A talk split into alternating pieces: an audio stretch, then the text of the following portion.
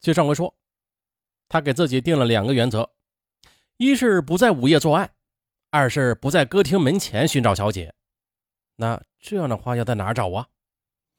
他就搜索着近一段时间跟踪得来的情报，于是他选定了小姐上班的时间，在他摸到的那名歌厅小姐，我们暂时称她为小姐 B。他的必经之路就在那儿下手，果然他出战就得手了，像上次一样，要小姐 B，呃，三天之后给他送五万块钱，小姐 B 谎称自己三天内是凑不够五万，向他要了十天的期限。他同意了，可十天之后，他的车却赶巧坏了，他只得打的去高速路口那条土路通往的小山丘。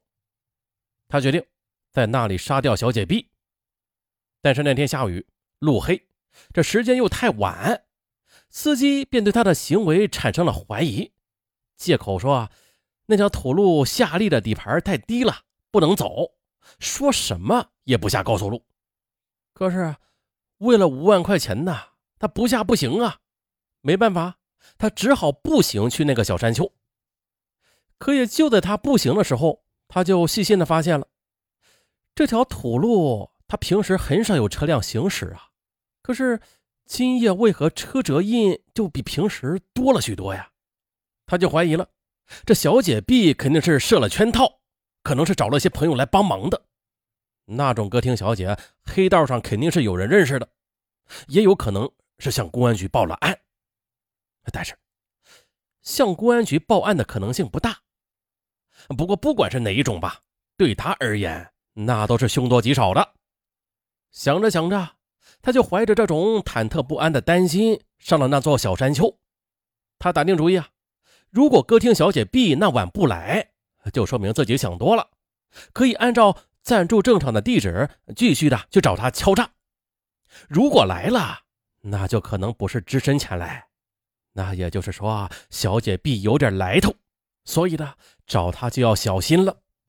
接着，当他看到持瓶假扮的小姐 B 正在那等他的时候，再联想到刚才土路上的那些车辙，他心想：坏了，撤吧。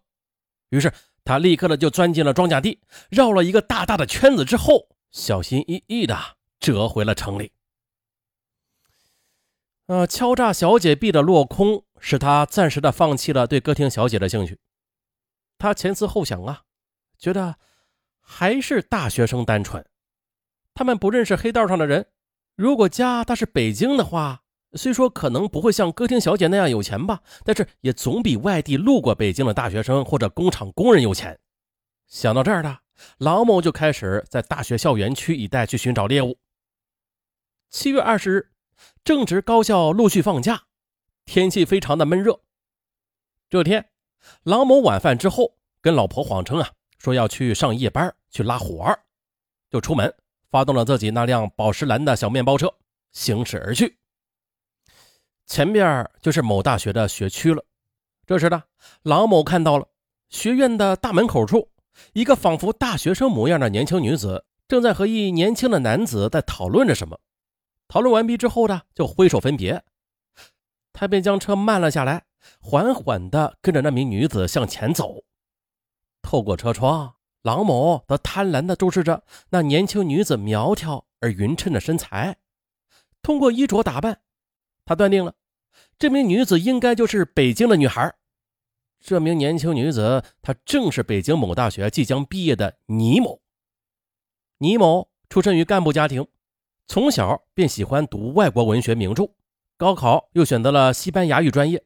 再加上她出落的标致秀美，所以追求她的男同学也不在少数。但是倪某他心性高傲，一般的小伙子他看不上。临近毕业时，班上来了一位年轻的教师，教他们欣赏西班牙文学。这年轻教师那深邃的眼睛、英俊的仪表，还有一口纯正的西班牙语，特别是那温文尔雅的风度，瞬间呐就打动了倪某的心，他便成了他心中的白马王子了。再后来，他要毕业了，那名年轻的老师说啊，他有办法送他出国，啊，那感情好啊，毕业后出国深造正是他多年的梦想。很快的，他便投入了这名年轻教师的怀抱，一有时间便去他住的教师宿舍。可是由于院方有明文规定，所以他们还不便在宿舍里过夜。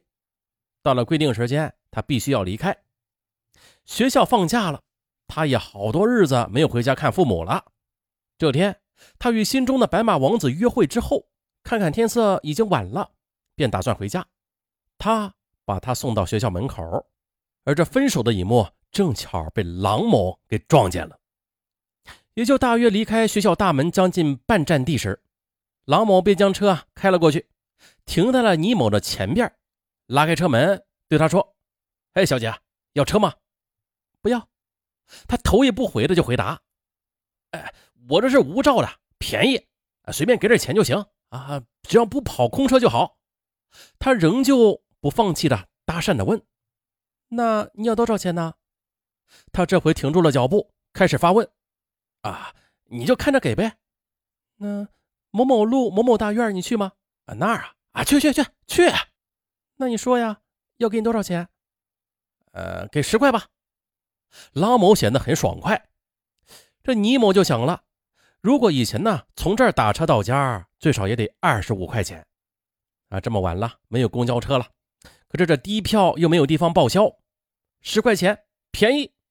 于是他便道：“那好吧。”就十块钱，说着，他便上了车。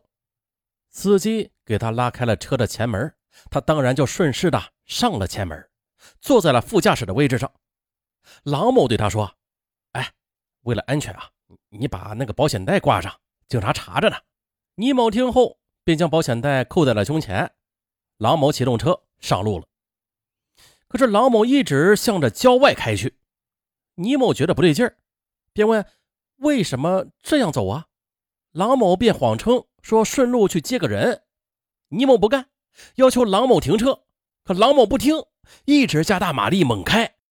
当车子开出闹市区很远之后，郎某又借口说：“哎，这车好像是出了点小毛病，听着发动机的声音不对，我呢要停下来看看。”他说着，便将车向旁边这么一拐，驶到了便道的僻静之处，就停了下来。而且就在这时，案犯郎某突然呢，就从司机座位下边噌的一下子，又抽出一把锋利的尖刀来，用刀抵住了倪某的小腹，压低声音威胁他说：“不要喊，喊我就杀了你。”郎某要倪某把钱都拿出来，并且让倪某留下家里的电话号码，说只要他家拿出五万块钱来，就放了他。倪某听后信以为真，便将家里的电话号码都告诉了郎某。可是没想到，郎某在得到电话号码之后，不仅没有放过倪某，反而强暴了倪某，并且图谋杀害倪某。倪某毫不畏惧，被害之前呢，他一面挣扎，一面怒斥道：“我记住了你的模样，我就是变成鬼，也会抓住你的。”是的，郎某被绳之以法了。经询问，郎某作案多起。其中包括三二七、四六、六幺五、七二零系列强奸杀人案，均系郎某所为。又从郎某家中搜出不少藏匿被害人的衣物、鞋袜，以及被害人的身份证、首饰，还有电话号码等，这些都是被郎某强暴过的少女的东西。在郎某的淫威之下，他们中很多人不断的给郎某送钱，并默默的含污蒙辱，忍受着郎某的敲诈和。重复的奸污。此案过去的时间很长了，犯有故意杀人罪、强奸罪、抢劫罪的罪犯郎某，他早已经是被正法了。然而，每每想起这个案子，方队他总是有些沉重。那些花季少女，如果他们中间有人早点勇敢的站出来揭露这个曾经强暴过自己的色魔，或许倪某等那几个少女。就不会惨遭不测了。好了，本案完。